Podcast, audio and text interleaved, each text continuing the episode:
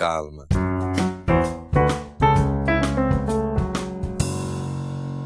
Bene cari amici, benvenuti a questa seconda parte di The Best of Lennycast. Abbiamo tante cose da ascoltare, quindi bando alle ciance, partiamo immediatamente con un frammento estratto da Lennycast sedici, ovvero la terza e ultima parte del Il diario del coronavirus. Questo frammento contiene anche l'intervento della nostra inviata a Londra, Veronica. Buon ascolto!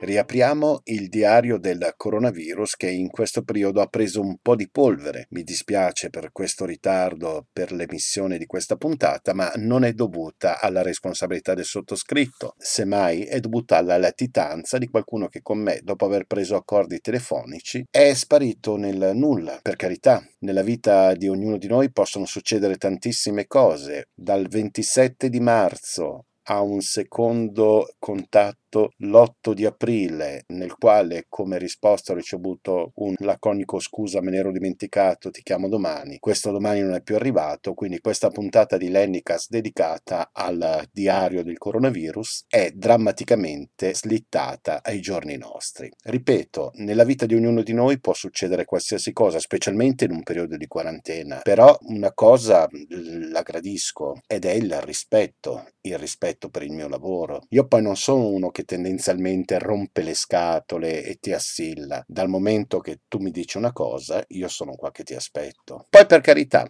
possono esserci tutta una serie di motivi a me sconosciuti, ma suppongo che arrivato al giorno d'oggi, almeno delle scuse penso di meritarmele. Ed ecco perché questa puntata del diario sul coronavirus è arrivata con più di un mese di ritardo. Chiedo umilmente scusa ai miei ascoltatori, ma vediamo di andare avanti. E ora un disco.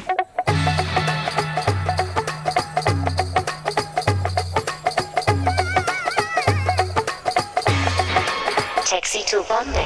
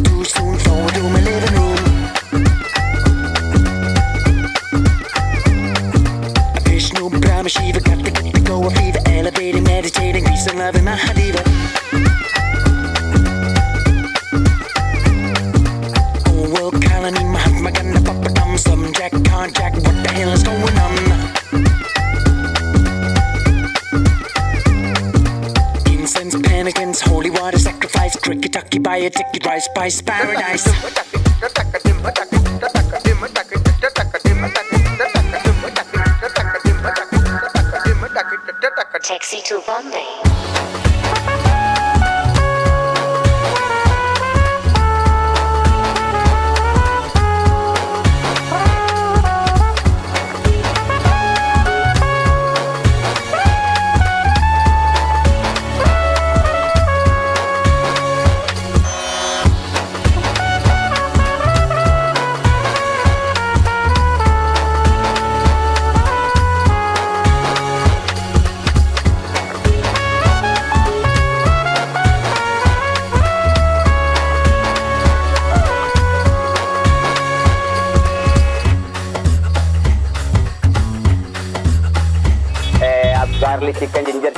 for chicken, like a chicken, one cake, spring roll. Taxi to Bombay.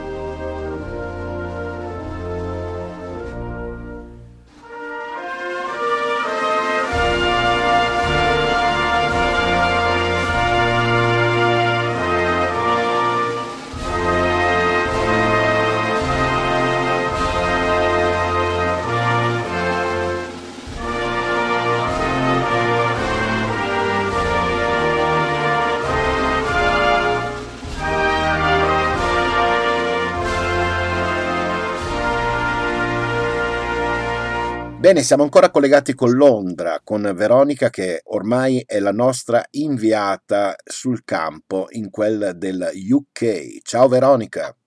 Ciao. Allora, com'è la situazione dopo l'ultima volta che noi ci siamo sentiti, che se non vado errato era il cinque marzo? Sì, esatto, il cinque marzo. Allora, la situazione è cambiata drammaticamente. In, nel giro di due settimane avevo detto che sarei partita per Berlino. Allora, intanto a Berlino, il giorno dopo essere arrivata, tutto era chiuso. Hanno chiuso completamente tutto. I ristoranti erano um, quasi tutti takeaway, negli autobus non potevi entrare dalla porta principale ma nella porta di mezzo, e questo era il dodici di marzo. Mm-hmm. I musei hanno chiuso il quattordici, tutti i musei, tutti i posti pubblici, e appunto uh, dicevano di stare a casa. Infatti io ho dovuto anticipare il mio volo di due giorni, due o tre giorni, giusto per essere sicura di poter tornare.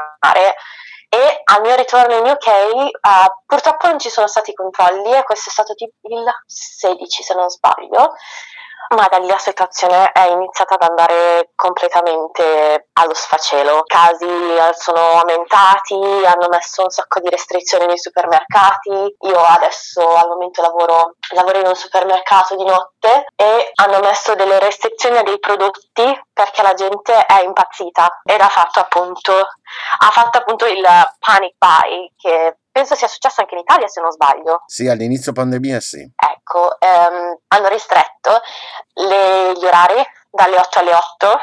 Oh. E um, hanno fatto l'ora per le persone che lavorano nell'N H S, mm-hmm, che è il nostro sistema sanitario, uh, perciò fortunatamente queste persone potevano venire dalle sette alle otto e appunto comprare le cose, e dalle, dalle otto alle otto aperto al pubblico. Però insomma qua la gente non l'ha presa non l'ha presa molto molto seriamente, secondo me. In che da senso, quello che scusami. vedo io io personalmente nella mia zona, poi ripeto non so in tutto il resto dell'Inghilterra, ma vedo ancora parecchia gente in giro, tanta gente nei parchi, perché purtroppo, per fortuna, c'è il sole, e c'è il sole, c'è caldo da due settimane, oh. cosa che è non strana perché in realtà è un po' una diceria che qua piove sempre, ci, ci tengo un po' a dirlo, e però c'è, c'è caldo, la gente vorrebbe uscire e comunque vanno fuori, però hanno chiuso tutti i pub, hanno chiuso tutti i ristoranti, fanno solamente takeaway, ci sono solo aperti i supermercati e le farmacie. Hanno messo questa specie di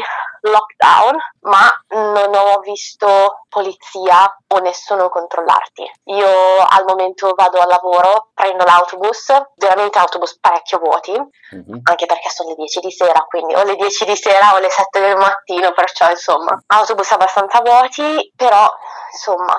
La gente eh, magari nei fine settimana va, va un po' in giro. Ma quindi non c'è come qua da noi, attenzione, state a casa, distanziamento? Allora, in realtà sì, esempio esempio sull'autobus adesso c'è il, l'annuncio che dice usa l'autobus solo se sei se stai andando a lavorare, per il resto per piacere stai a casa, ma è più un per cortesia state a casa, anche se il nostro primo ministro ha sì detto, ha fatto un super discorso, oltretutto vabbè lui si è ammalato eccetera eccetera, adesso sta anche bene apparentemente, però appunto nel suo discorso aveva detto dovete stare a casa, you must stay home, appunto per, uh, per te stesso, per gli altri, per l'N H S, però non è un lockdown come in Italia, uh, come voi che non potete uscire, perché comunque se non sbaglio c'è la polizia comunque che controlla, giusto? C'è la polizia, ci sono i droni, noi siamo in quarantena. Ecco, invece no, qua è molto più, tra virgolette, libero. Anche per quanto riguarda mascherine, queste cose qua, vedi, vedi tanta gente con le mascherine, non tutti, non si sa, un giorno ti dicono la mascherina dovresti metterla, l'altro giorno dicono no, però se voi le mettete poi non ci sono per, per quelli dell'N H S, e insomma tante speculazioni purtroppo per quanto riguarda questa storia delle mascherine, tanti articoli che giravano dicendo che il nostro primo ministro aveva perso delle deadline, aveva, perché chi lo sa, per appunto gli aiuti. Ma a proposito di dispositivi di protezione personale, la situazione U K oggi qual è? Allora, io personalmente nel mio posto di lavoro ho sia mascherine che guanti che um, hand gel gratis. Mm-mm-mm. A noi li fornisce, li fornisce l'azienda. Non sono arrivati subito chiaramente perché non ce li avevano nell'N H S, figuriamoci se ce li dovevamo avere noi. E comunque vabbè, non io personalmente, io sono a contatto con quello che ha toccato il pubblico, ma i miei colleghi sono a contatto con il pubblico e il pubblico non si comporta quel granché bene. Le persone ti vengono molto vicino, io lo, eh, ce l'ho molto di più alle sette, magari quando ti vengono e ti chiedono, e tu cerchi di stargli un po' distante, loro si avvicinano a parlare. Però eh, per adesso io personalmente le, le ho al lavoro. Non so bene la situazione fuori per comprarle, semplicemente per il fatto che io vado a lavorare e torno a casa, quindi non sono andata molto fuori in questa zona, e so che anche una delle farmacie qua vicino è chiusa. Ma dai. Eh, perciò eh, sì, non penso che ci sia stato abbastanza personale, non so per quale motivo, ma non è proprio una farmacia, è uno di quei Boots eh, che vende un po' di tutto.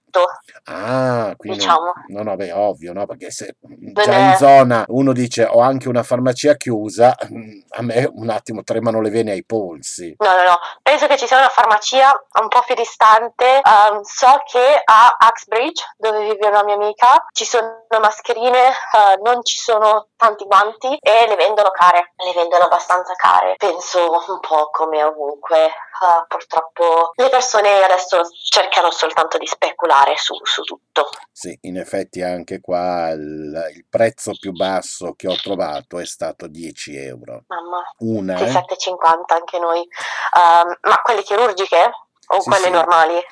No, no, no, quelle chirurgiche. Ah, madonna. Non le F P P due, adesso mh, ti direi una cazzata a no, livello di sigle. Okay. No, no, io sto parlando proprio di quelle che in teoria dovresti buttare dopo un paio d'ore. Sì, monouso, usi, poi come la togli la butti. Esatto. Un'altra cosa che ho notato molto triste sono i guanti abbandonati per strada, eh. i guanti e le mascherine abbandonate per strada. Questa purtroppo, dice, ma dai. Questa purtroppo è vero, guarda, ti dico che è un'usanza planetaria, perché c'è stata una foto, non mi ricordo, scattata dove è fuori da non so quale catena di supermercato, che il bidone era circondato da guanti usati e mascherine usate. Sì, che poi la cosa divertente è circondato, non, sì, sì. In, non dentro ma intorno, sì, perché, sì. Vabbè. perché vabbè sai, è, è buttare la roba nel bidone del, del rudo è a rischio contagio. La civiltà questa sconosciuta. Mm. Noi ne abbiamo trovati in, in alcuni dei, dei cestini, uh, perché chiaramente quando, quando inizi a lavorare vabbè devi, devi prima fare ordine e pulizia. Ovvio. E uno dice ma perché? Portateli a casa, eh. buttali in un cestino. No. A proposito di... La civiltà. A proposito di ordine e pulizia, quali sono le specifiche che avete per sanificare l'ambiente di lavoro?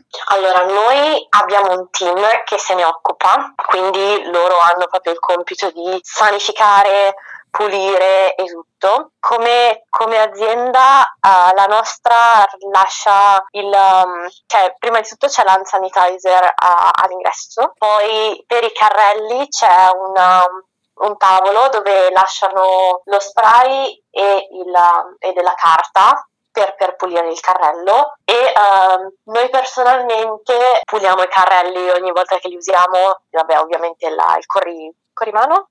Mm-hmm. Rimano, scusate. Ehm, poi gli scaffali se sono, se sono vuoti si puliscono quasi ogni sera, giusto per essere sicuri che non ci sia niente sopra.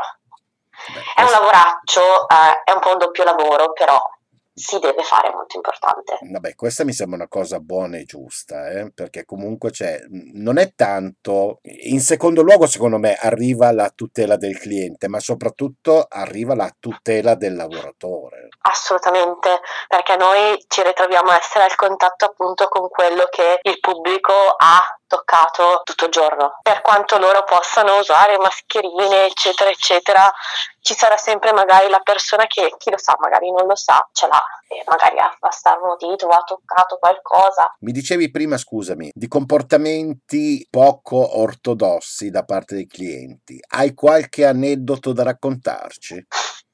Sì, um... ce ne sono alcuni, uh, uno tra i quali um, erano le sette e mezza, otto più o meno, e mi sono fermata per aiutare e questa signora cercava di chiedermi qualcosa con la mascherina e io gli ho chiesto se poteva ripetere e la persona si continuava ad avvicinare e io continuavo ad andare indietro. Io faccio, a un certo punto mi sono fermata e le ho chiesto può restare dov'è? E lei mi ha guardata stupita, uh, gli faccio cerchiamo di tenere la distanza, se me lo dice un po' più ad alta voce magari riesco a capire, e la signora si è offesa. Ma dai! Sì, e poi vabbè, anche al, noi abbiamo, da qui si usa molto il self-checkout e anche esperienze delle mie colleghe, la gente ti arriva proprio in faccia, proprio super vicino, eh, non capiscono. Oppure un'altra cosa al supermercato, mi ricordo che forse avevo mandato la foto, um, della prima prima volta che sono andata al supermercato di giorno, perché chiaramente lavorando poi di notte riesco a farmi il mio, la mia spesa e andare a casa. Uh-huh. Però mi mancavano delle cose, sono dovuta andare e per terra ci sono i segni dove aspetta qui, aspetta qui, aspetta qui. Para sto ragazzo era in mezzo, in mezzo tra i due segni. Dico, non è difficile comunque, anche se non sai leggere, ci sono delle, dei segni verdi, stai sul segno verde. No, lui si è messo in mezzo. Mamma mia. Il ribelle.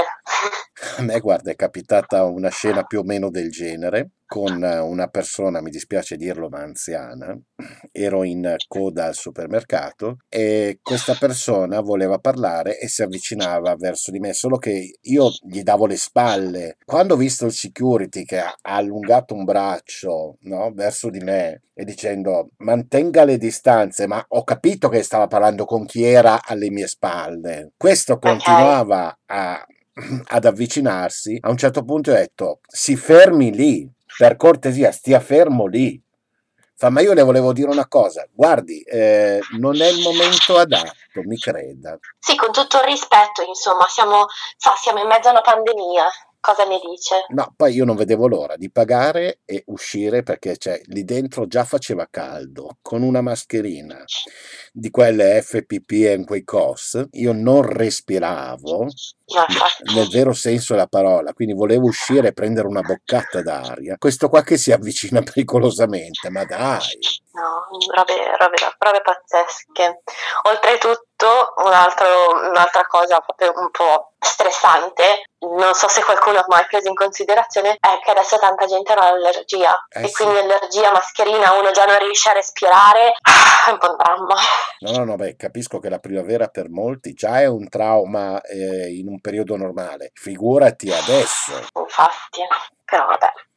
E a proposito di mezzi pubblici, com'è la situazione attuale? Cioè il personale, lo vedi che ha delle pro- i dispositivi di protezione personale oppure no? Allora, per quanto riguarda um, T F L, non so sulle, sulla metropolitana perché non ci vado da praticamente un mese, uh, ma sugli autobus già due o tre settimane fa tutti con mascherina, guanti, e se non avevano la mascherina avevano la, la sciarpa, insomma cercavano un po' di tutelarsi, mm-hmm. però non c'era nessuna, nessuna protezione per questi poveri cristi, a parte il, appunto il vetro che hanno dappertutto, insomma, però uh, non avevano nient'altro. In questi giorni, già la settimana scorsa, avevano ristretto i, la, le sedute, mm-hmm. e da due o tre giorni, perché l- da, l'ho notato da due o tre giorni, hanno chiuso proprio il davanti,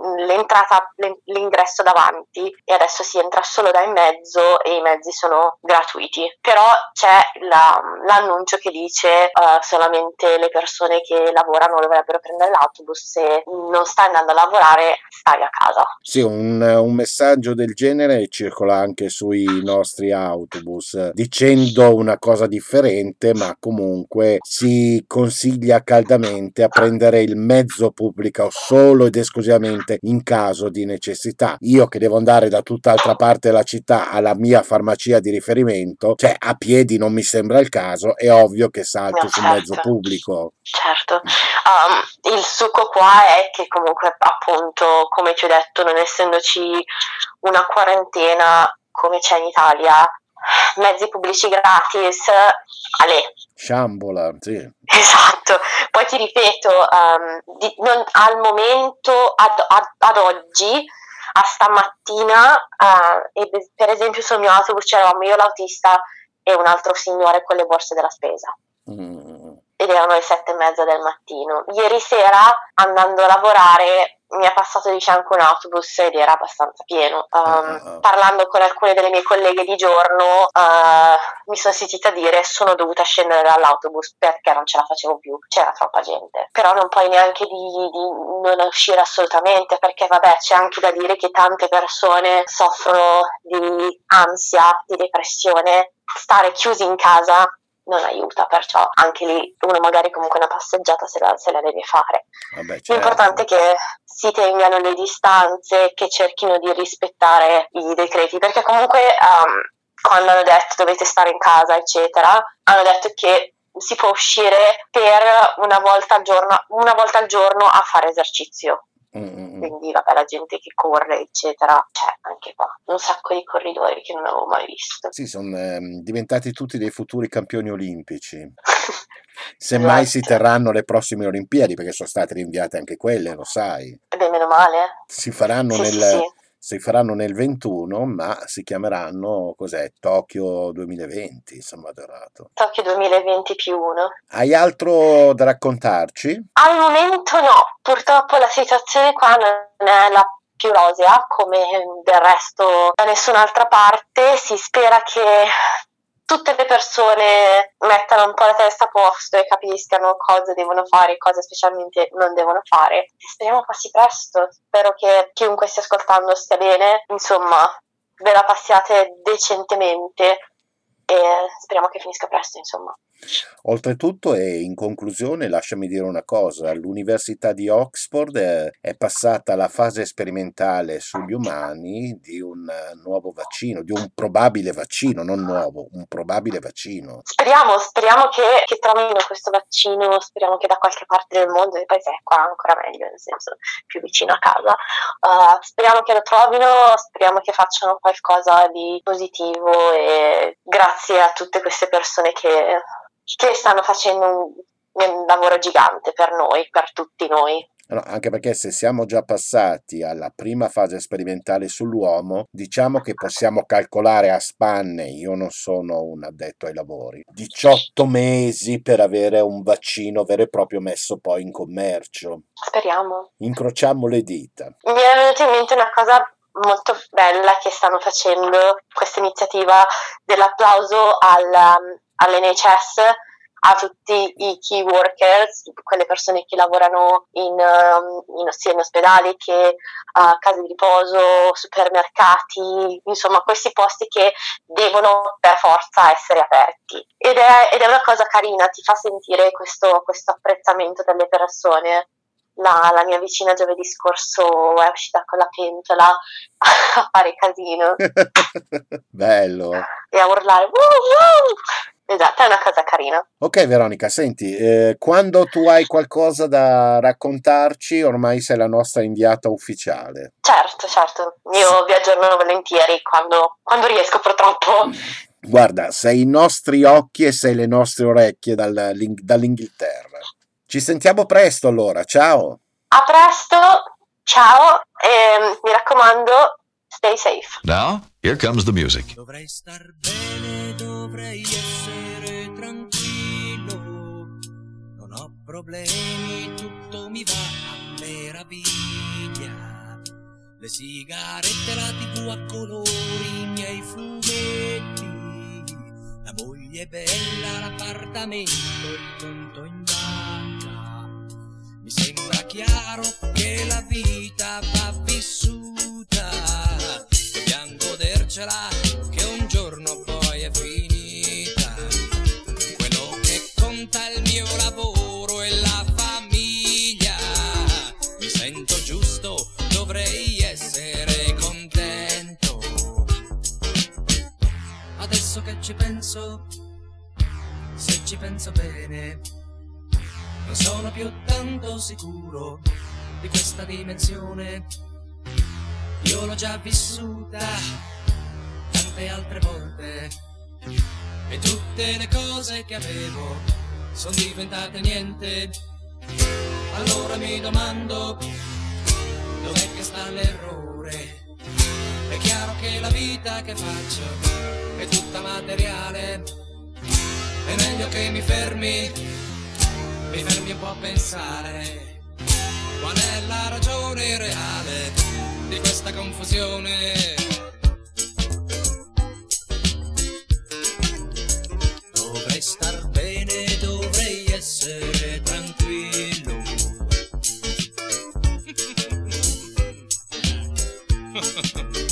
Mi sento giusto, dovrei essere contento.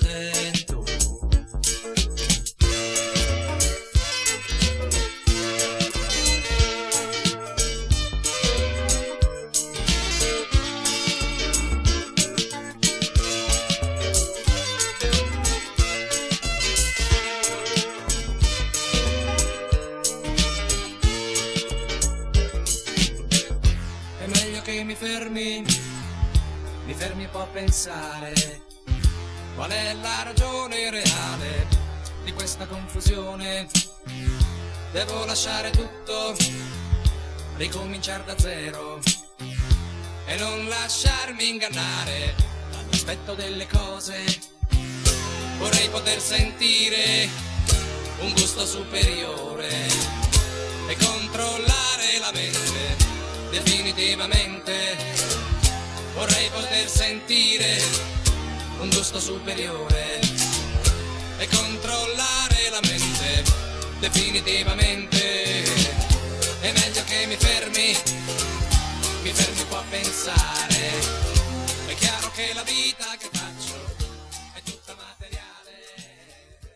E dopo il lockdown arrivò anche la fase due, dove finalmente abbiamo potuto riabbracciare i nostri tra virgolette congiunti.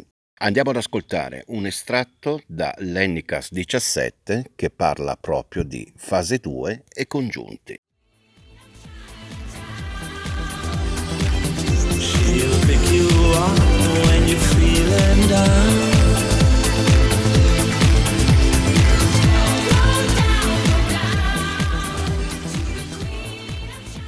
Bene cari amici, benvenuti a questa nuova puntata di Lennycast che in via del tutto eccezionale parte fuori dallo studio. In effetti abbiamo questo nuovo sistema rivoluzionario di registrazione in streaming e speriamo che tutto vada per il verso giusto. Finalmente è arrivata la fase due, ovvero piano piano stiamo riaprendo tutte le attività e cosa più importante, possiamo rivedere i nostri affetti. E nel mio caso è mio marito, che non vedo da due mesi, esattamente l'otto marzo duemilaventi, l'ultima volta che ci siamo visti. Quindi facciamo una sorta di caramba che sorpresa in uh, semidiretta, perché io lo sto aspettando, sono qui fuori con Maya e appena Daniele mi darà notizie gli do le coordinate per raggiungermi. Non vi nascondo che sono molto molto molto emozionato. Sono stati due mesi difficili, sono stati due mesi anche emotivamente e fisicamente difficili. Io mi ricordo la prima settimana di lockdown, ho avuto un fortissimo raffreddore, tosse, senza febbre, fortunatamente. Però quella forse è stata la settimana più difficile, questi due mesi di quarantena.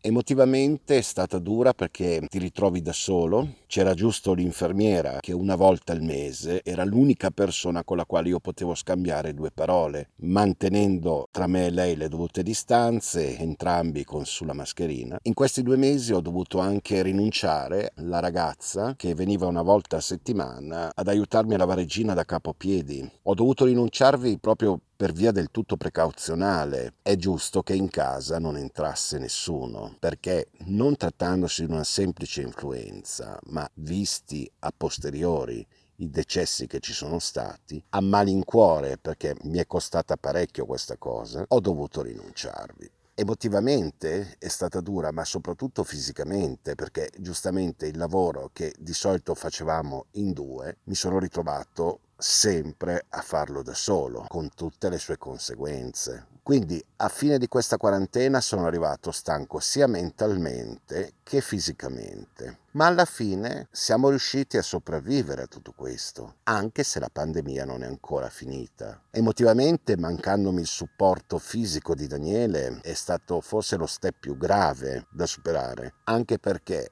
in undici anni che siamo insieme, questa è stata la prima volta che siamo stati separati per un tempo così lungo. Noi di solito ci vediamo nei fine settimana. Nonostante tutto quello che sia successo in undici anni, non abbiamo mai saltato un fine settimana. Questa volta siamo stati due mesi senza un contatto fisico. Certo, la tecnologia da questo punto di vista ci è venuta molto in aiuto. Le videochiamate ci sono state, i messaggi audio, la presenza di uno nella vita dell'altro c'è stata tutti i giorni. Però credetemi, l'approccio fisico, il contatto umano, un semplicissimo abbraccio o anche una leggera pacca sulla spalla è quello che in questi due mesi a me personalmente sono mancati di più. Io infatti, scusate la ma ho veramente invidiato quelle coppie che, nonostante tutto, hanno vissuto questi due mesi di quarantena, questi due mesi di lockdown insieme. A me purtroppo è capitata la sfiga di non poterlo fare. La cosa è semplice, io sono qua che devo guardare mia madre finché camperà. E per carità, lunga vita. Daniele risiede e lavora in un altro comune,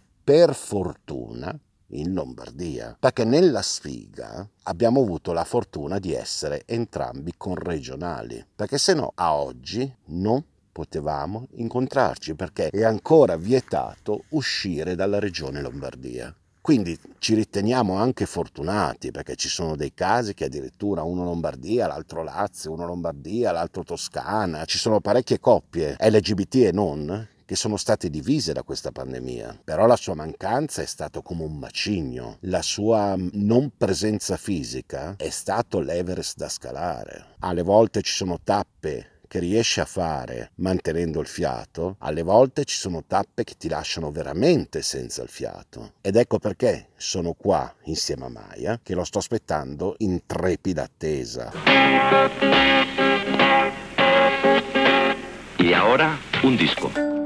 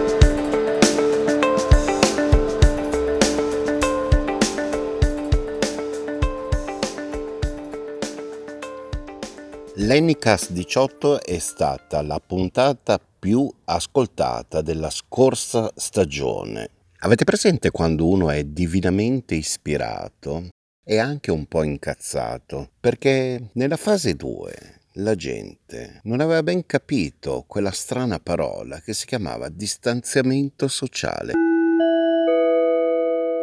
Quest'oggi vorrei iniziare parlandovi di una parola che abbiamo imparato in questi mesi ed è distanziamento sociale. Ora, questa sarebbe una bellissima domanda da porre alla dottoressa Maria Pina Famiglietti, psicologa e psicoterapeuta, sul perché la gente non rispetta una banalissima norma come questa. Intendiamoci, saremo anche nella fase, ormai ho perso il conto, siamo entrati in giugno, però io noto che la gente fa veramente fatica a mantenere questa distanza di sicurezza che l'hanno ulteriormente ridotta a un metro.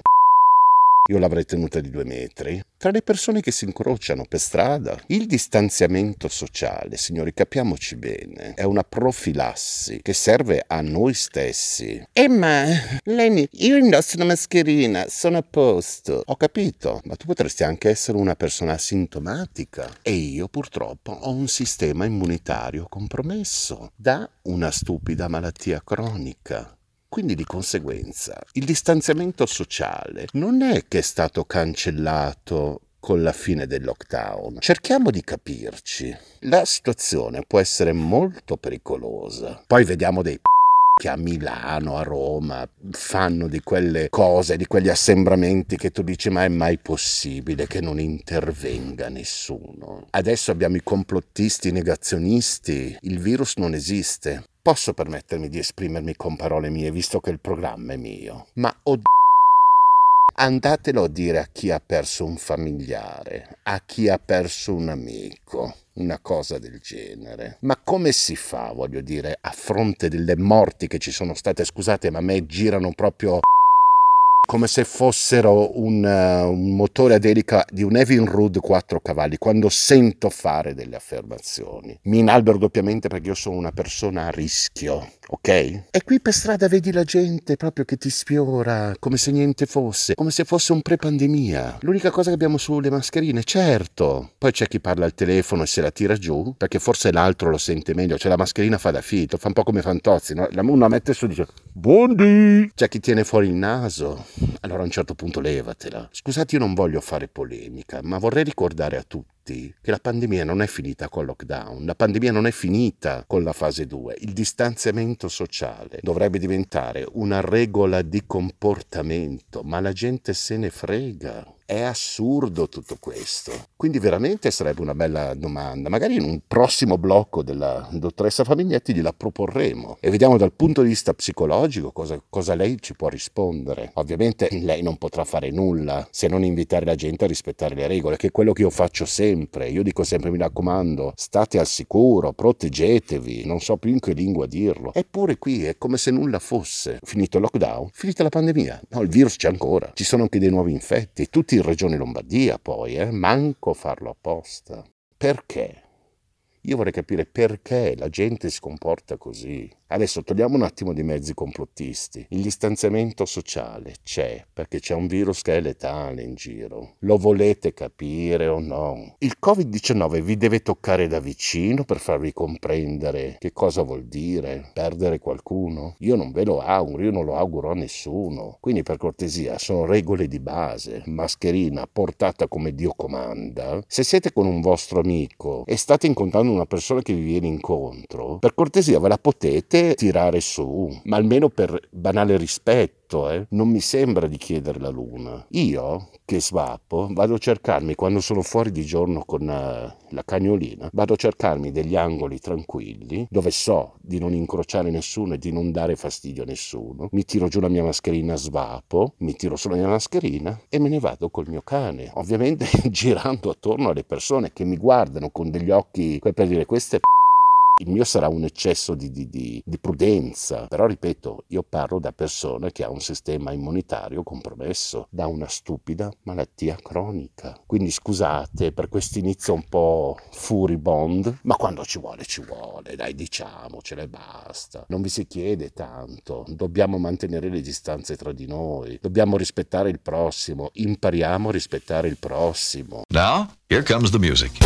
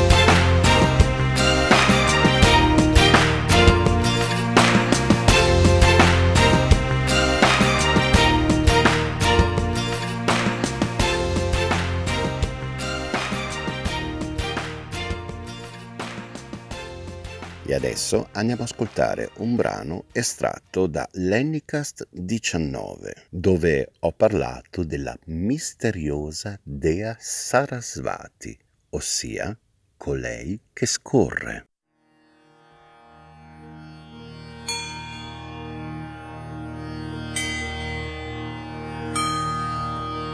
Shuklam Brahma Vichara Sara Parama आद्यां जगद्व्यापिनी वीणा पुस्तकधारिणीम् अभयदा जाड्यान्धकारापहा हस्ते स्फाटिकमालिकां विदधती पद्मासने संस्थिता वन्दे तां परमेश्वरीं भगवती बुद्धिप्रदां Sharda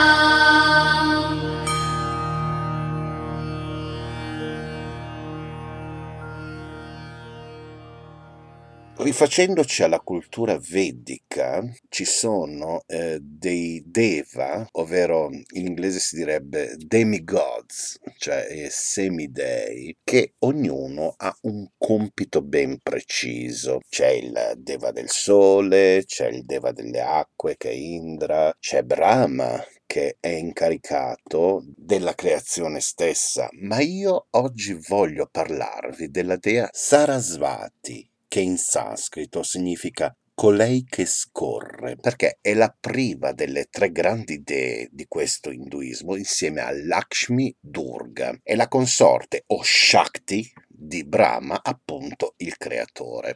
Sarasvati era nata sin dall'epoca dei Veda come dea della conoscenza e delle arti, della letteratura, musica, pittura e poesia, ma anche della verità, del perdono e delle guarigioni e delle nascite. È spesso menzionata nella Rig Veda e nei Purana come divinità fluviale.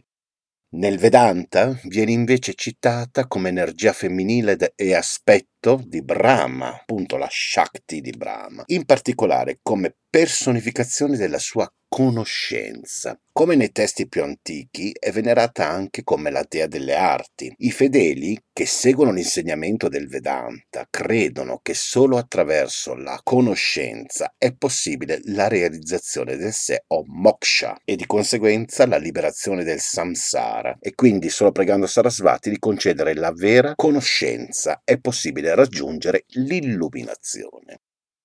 Negli inni dei Rig Veda, dedicati a Sarasvati, la citano come un possente fiume dalle acque creatrici, purificanti e nutrienti. La teoria più accreditata al riguardo è quello che questo antico fiume fosse costituito dal vecchio corso dell'attuale fiume Yamuna, che scorreva per un tratto parallelamente al fiume Indo, sul letto dell'attuale fiume Gagar-Hakar, per andare poi a sfociare nel Rakhnuk, che all'epoca era parte integrante del Mar Arabico. Lungo il corso del Sarasvati sarebbero quindi nate e sviluppate le civiltà Harappa e Sarasvati Sindhu. Le più antiche tracce di scrittura note in India sono state proprio trovate nelle rovine delle città che costeggiano l'antica via fluviale. È stato ipotizzato che proprio il ruolo svolto da questo fiume nello sviluppo della lingua scritta abbia ispirato l'associazione della dea come preonificazione della conoscenza, delle arti e della comunicazione. Tra il ventesimo e il diciassettesimo secolo avanti Cristo, il fiume cambiò il suo corso a causa dell'attività sismica sul suo percorso e lo Yamuna divenne un affluente del Gange, mentre alcuni suoi affluenti confluirono nel Indo, riducendo notevolmente la portata del fiume. Seguendo lo spostamento del fiume, gran parte della popolazione che abitava le sue rive si spostò nella valle del Gange. I testi vedici, più tardi, parlano del fiume che sparisce e confluisce nel Gange come fiume invisibile. Secondo alcune interpretazioni, la moderna sacralità del Gange gli deriva anche dalla presenza in esso delle acque dell'antico fiume Sarasvati come donatore di vita. Come divinità fluviale, Sarasvati è sempre stata associata alla fertilità e alla prosperità, ma anche alla purezza e alla creatività. Nell'epoca post-vedica, avendo perso il suo status di divinità fluviale, col nome di colei che scorre appunto, fu applicato al pensiero e alla parola, associandola alle arti letterarie e figurative. Divenne madre divina e consorte di Brahma, il creatore, elevando ulteriormente la sua simbologia come personificazione della creatività e conoscenza, venerata non solo per la conoscenza del mondo, ma anche e soprattutto per quella del divino, la chiave di volta del moksha. Il Sarasvati Sutti dichiara che la dea è l'unica ad essere venerata da tutti i tre membri della Trimurti, Brahma, Vishnu e Shiva, e così da tutti i Deva, gli Asura, i Gandharva e i Naga. Sarasvati è spesso rappresentata come una bella donna vestita di bianco, seduta su un loto bianco o il suo veicolo, un cigno. È associata al bianco in quanto il colore della purezza e della vera conoscenza, ma occasionalmente anche al giallo, colore dei fiori di senape che fioriscono nel periodo delle sue festività. Non è generalmente adornata con gioielli preziosi come Lakshmi, anzi ha spesso abiti austeri. Spesso ha quattro Quattro braccia che rappresentano la mente, l'intelletto, la coscienza e l'ego, i quattro aspetti della persona coinvolti nell'apprendimento. Nelle mani, in questi casi, reggono i Veda, che rappresentano l'universale, divina ed eterna vera conoscenza, il mala di perle bianche, che rappresentano il potere della meditazione e della spiritualità, un'ampolla di acqua sacra, che rappresenta la forza creatrice e purificatrice, e una vina, che rappresenta le arti. La vina è considerata tra i più antichi strumenti indiani, da cui discende il sitar. Il suo veicolo, il cigno bianco, simboleggia il discernimento tra bene e male, tra l'eterno e l'effimero. Si dice che se gli si offre una mistura di acqua e latte, egli riesca a bere solo il latte. Spesso è rappresentata accanto a un fiume, in relazione alle sue origini di divinità fluviale e al suo stesso nome. Anche il cigno potrebbe essere collegato alle sue origini.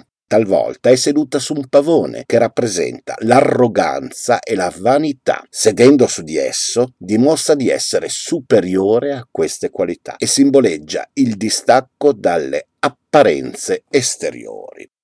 La festa principale in onore di Sarasvati cade durante il Navaratri, in particolare nel sud dell'India, dove il Sarasvati Puja è una cerimonia molto sentita. Negli ultimi tre giorni del Navaratri, a partire dal giorno della luna nuova, sono dedicati alla dea. Nel nono giorno di Navaratri, tutti i libri, gli strumenti musicali sono raccolti vicino alle statue della dea dall'alba e venerati con preghiere speciali, e non è permesso né studiare né praticare arti, perché la dea lasci la sua benedizione sui libri e sugli strumenti. Il puja si conclude il decimo giorno di Navaratri e la dea è nuovamente venerata prima che si proceda a portar via tutti i libri e gli strumenti. È tradizione che questo giorno sia speso studiando e praticando le arti. Esso è noto anche con Vidyana Harambram ed esso è noto anche come inno della conoscenza.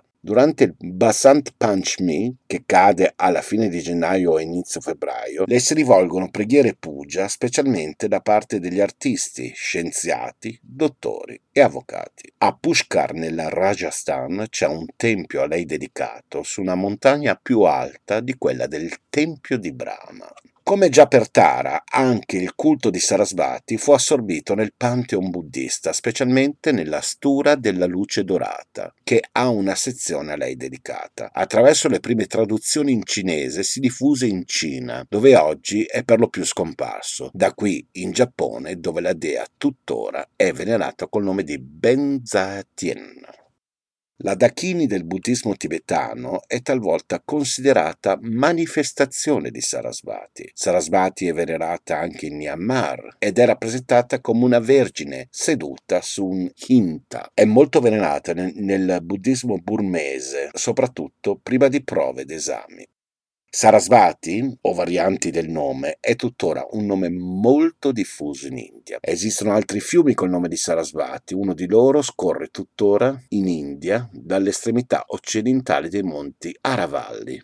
Bene cari amici, adesso facciamo una bellissima pausa musicale. Nel mio archivio personale ho trovato un brano che è praticamente un canto devozionale rivolto a Sarasvati. Quindi mettetevi comodi, rilassatevi e fatevi travolgere da queste vibrazioni spirituali. E ora un disco.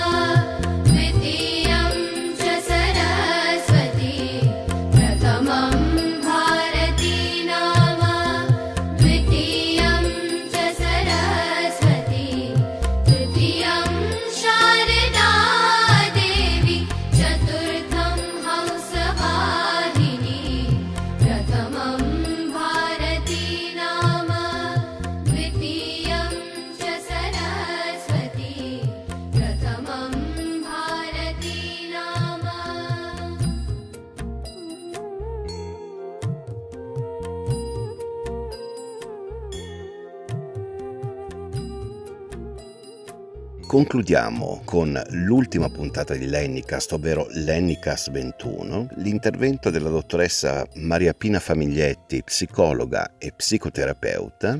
Dal suo lungo intervento io vi faccio riascoltare come sfatare i falsi miti sulla cura psicologica.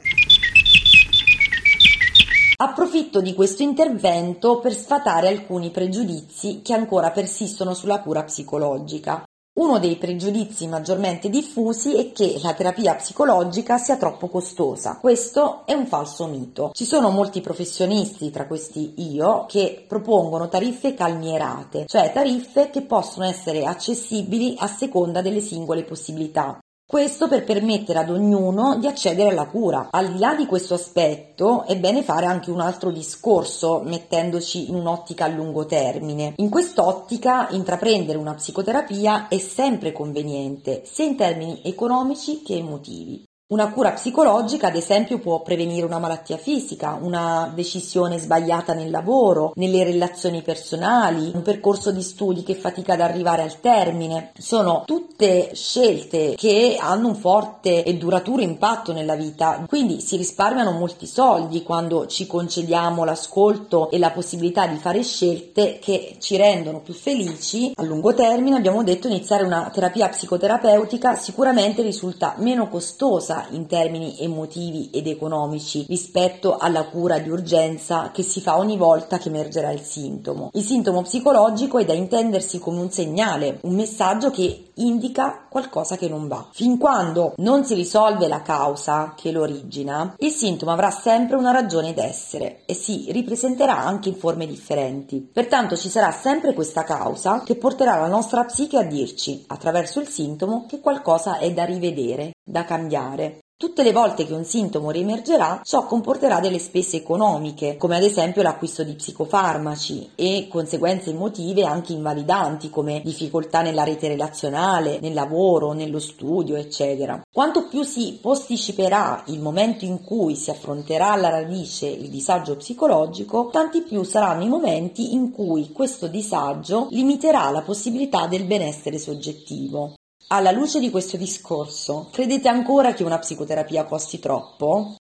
Altro pregiudizio da sfatare è quello sulla durata infinita delle cure psicologiche. Non è vero che quando si inizia una psicoterapia non si terminerà mai. È anche vero che il tempo di risoluzione di una domanda psicologica non può essere stabilito a priori. Cambia a seconda della richiesta e dei tempi soggettivi. Per domanda intendo la richiesta che il paziente pone alla cura psicologica. Ora c'è chi per raggiungere la montagna preferisce camminare a passo lento, chi invece preferisce un passo svelto, chi ha bisogno di percorsi tortuosi e a tratti pericolosi, chi sale per poi scendere per poi risalire. Lo psicologo e lo psicoterapeuta rispettano i tempi e le modalità del cammino soggettivo, possono guidarlo, orientarlo, ma sempre nel rispetto della richiesta del paziente e della sua idea di raggiungimento della cima della montagna. Quindi non possono sostituirsi al viandante paziente e non possono pertanto sapere quale sarà il tempo del cammino che sarà di volta in volta costruito nella relazione terapeutica. Questo comporta che i tempi delle cure psicologiche sono variabili. Ci sono psicoterapie molto brevi, a volte sono sufficienti pochi colloqui per risolvere la domanda del paziente, e altre che hanno una durata più lunga. In ogni caso, nella relazione terapeutica il professionista comunica in modo chiaro e comprensibile al paziente il funzionamento della terapia, i suoi costi, gli orari, e restituisce ipotesi di durata, costruendo con il paziente il progetto terapeutico più adatto alle sue esigenze, che possono variare nel corso della terapia. Altro grande pregiudizio sulla cura psicologica è che essa sia per i matti. Questo non è assolutamente vero. Tra le persone che si rivolgono allo psicologo, una parte soffre di gravi disturbi psichici, un'altra parte si limita a vivere problematiche circoscritte, quindi difficoltà emotive, una fatica relazionale, un momento di crisi, un evento stressante, e tutti noi attraversiamo questi momenti nel corso della vita e possiamo uscirne velocemente e cresciuti con un aiuto qualificato, senza dimenticare chi sta bene ma vuole stare meglio e chi desidera compiere un viaggio conoscitivo dentro di sé. Chi intraprende una psicoterapia è una persona che vede un problema e ha deciso di risolverlo mettendosi in gioco. Chi fa richiesta di una consulenza psicologica è una persona attenta alla propria salute mentale, al proprio benessere e anche alla rete relazionale in cui vive. Ne deriva che chi fa richiesta ad uno psicologo né è matto e né è debole, anzi è una persona che fa un grande atto di forza, riconoscendo disagi e limiti personali, quindi non attribuibili agli altri, che la responsabilità e il merito del cambiamento sono esclusivamente personali e che nessuno può affrontare il disagio psicologico al nostro posto. Altro pregiudizio sullo psicologo è che possa manipolare la mente, e collegato a questo pregiudizio c'è quello dello psicologo che legge nella mente. Il codice deontologico degli psicologi recita che lo psicologo rispetta l'autonomia e le credenze dei suoi pazienti, si astiene dall'imporre il suo sistema di valori e non usa in modo appropriato la sua influenza. Dunque, nell'etica della professione dello psicologo è esclusa la possibilità di manipolazione della mente. Lo psicologo sostiene il paziente nel processo di ricerca del proprio vero sé, ossia quello che davvero il paziente ha a cuore, i suoi valori, i suoi desideri, le sue passioni. Lo psicologo non legge nella mente delle persone che incontra, ma ascolta empaticamente la sua storia. Attraverso l'ascolto e l'intervento professionale guida la persona all'espressione dei nodi significativi della propria esperienza per comprendere e modificare ciò che causa disagio. Pertanto non ha la sfera di cristallo, né tantomeno poteri sovrannaturali, ma attraverso una lunga formazione su tecniche di intervento, teorie e lavoro su di sé, crea la possibilità di fare spazio all'altro. Può, con il ruolo attivo del paziente, aiutare la persona ad essere maggiormente consapevole dei propri modi di sentire, pensare ed agire e migliorare la propria qualità di vita definendo opportunità più costruttive. Altri motivi che bloccano le persone nella richiesta di aiuto psicologico è la credenza che se si è fatti in un certo modo non si possa cambiare e di conseguenza che non si possono quindi risolvere i problemi parlando. Spesso le persone credono che si è destinati ad essere in un certo modo e di conseguenza a ritrovarsi sempre nelle stesse situazioni che causano loro malessere. Invece, quasi sempre abbiamo la responsabilità dei nostri comportamenti e il potere di gestire le nostre reazioni. Ora, a volte si percepisce di non avere il controllo del nostro comportamento, si sente di subire un po' le vicende sfortunate che ci accadono, ma il lavoro psicologico permette di conoscersi meglio e modificare ciò che ci risulta scomodo nelle nostre ripetizioni comportamentali e di pensiero. Vi siete mai accorti di quanto una parola ha avuto effetto sulla vostra emotività? Vi è mai capitato di sentirvi riconosciuti con la parola gentile di un amico o di un'amica? Oppure di sentirvi tremendamente feriti o arrabbiati dopo che il vostro interlocutore ha detto una determinata frase? Scommetto proprio di sì. La parola quindi ha un forte potere emotivo e trasformativo, non si limita a rappresentare qualcosa ma la costruisce, perché questo non dovrebbe succedere proprio in una psicoterapia che è per eccellenza la cura basata sulla parola? Altro mito da sfatare è la convinzione che il nostro dolore non possa essere compreso da qualcun altro. Ecco, questa percezione spesso è una di quelle condizioni che alimenta il disagio. Pensare che nessuno possa comprenderci è essa stessa causa di malessere. Magari lo psicologo a cui ci rivolgiamo non ha mai vissuto in prima persona ciò che porta il malessere a quella specifica persona, no? Ma è un professionista che usa l'ascolto empatico, si mette nei panni dell'altro e questo gli permette di sentire con il paziente i vissuti dei quali sta parlando. Oltre all'empatia, lo psicologo e lo psicoterapeuta ovviamente si formano continuamente e possono utilizzare l'esperienza lavorativa per accogliere le nuove richieste di ascolto che di volta in volta arrivano al loro orecchio professionale ed empatico. Infine, ultima credenza da mettere in discussione è quella che se si hanno amici che ascoltano è inutile andare dallo psicologo a raccontare i propri problemi. Ora, avere degli amici che ascoltano ed aiutano è un valore aggiunto nella vita di ognuno di noi, meno male che ci sono, ma il rapporto con un professionista della salute mentale è diverso rispetto a un rapporto di amicizia. Lo psicologo non è coinvolto nelle dinamiche affettive del paziente, pertanto è obiettivo, al di fuori delle parti, non giudica il paziente e dunque può ascoltare qualsiasi cosa senza che il racconto modifichi equilibri relazionali del paziente nella sua vita quotidiana. Inoltre la psicoterapia è un luogo protetto dove sono centrali da parte del professionista il non giudizio e l'accoglienza incondizionata dell'essenza della persona. Un amico invece può essere così coinvolto emotivamente da perdere la propria lucidità. Uno psicoterapeuta che abbia fatto un lavoro su di sé diventa capace di accorgersi e di mettere da parte le proprie questioni personali quando queste si attivano nel rapporto col paziente. Un amico, nell'aiutare una persona che si trova in un momento di disagio, specie se grave, può facilmente perdere il proprio equilibrio emotivo, smettere di riflettere e intervenire impulsivamente, rischiando anche di creare effetti controproducenti sullo stato emotivo dell'amico.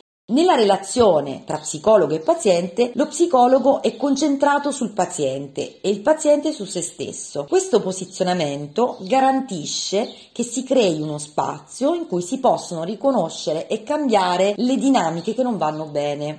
Infine, lo psicologo ha una formazione teorica e tecnica necessaria ad affrontare problematiche strutturate. E ora un disco.